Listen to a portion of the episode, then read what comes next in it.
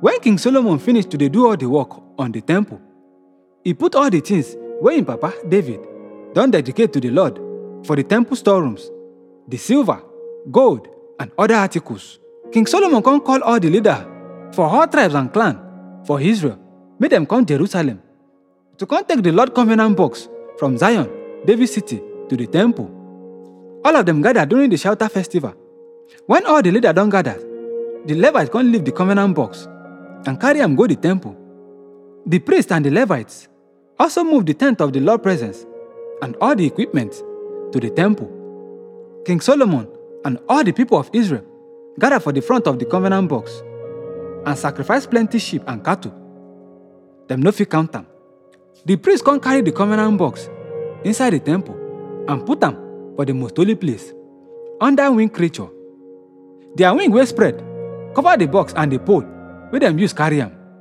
Person fit see the pole if e dey stand directly for front of the most holy place, but no be from another side. The, the pole still dey there today.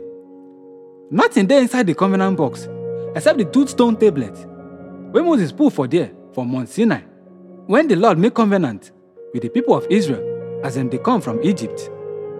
All the priests wey dey present don dedicate themselves, e no matter the group wey dem belong.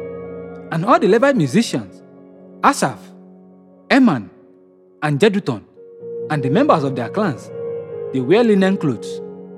The Levites stand near the east side of the altar with cymbals and harps, and 120 priests they with them, they play trumpets. For perfect harmony, the trumpets, cymbals, and other instruments follow the singers as them they praise the Lord. They sing, Praise the Lord, because in dey good, and in love they last forever.